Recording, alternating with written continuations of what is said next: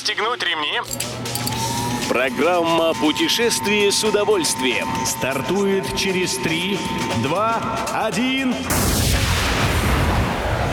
Приветствуем всех любителей путешествий. С вами Тимофей Гордеев. Сегодня в программе вы узнаете, где можно наглядно познакомиться с горной колыванью, какой номер у горячей линии по тур-вопросам в Египте и почему ограничили доступ к Афинскому Акрополю. Поехали! Рудный Алтай – одна из самых интересных местностей в Алтайском крае, а та ее часть, что зовется горной колыванью, так вообще расчудесно, благодаря разнообразию рельефа и природных зон в виде скал, озер и лесов.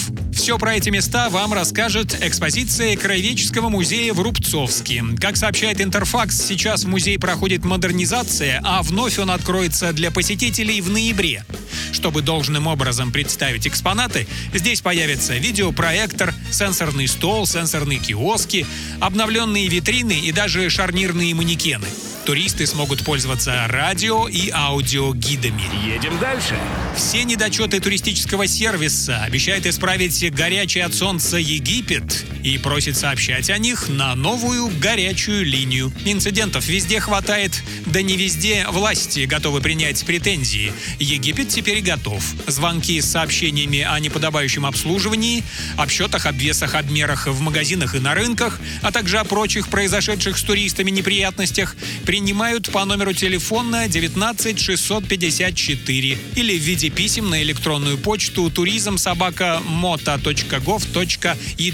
Операторы горячей линии Ассоциации турагентов Египта работают круглые сутки. Правило есть правило. Афины переполнены туристами, и это не самым хорошим образом отражается на состоянии местных памятников. Как сообщает портал Туристера, в столице Греции решили вести лимит на посещение Акрополя. Совсем недавно археологический комплекс посещали каждый день до 23 тысяч человек, а с 4 сентября пускают максимум 20 тысяч. И это только пробный режим. Окончательно ограничение вступит в силу с 1 апреля будущего года. И, скорее всего, распространится и на другие популярные археологические объекты Греции.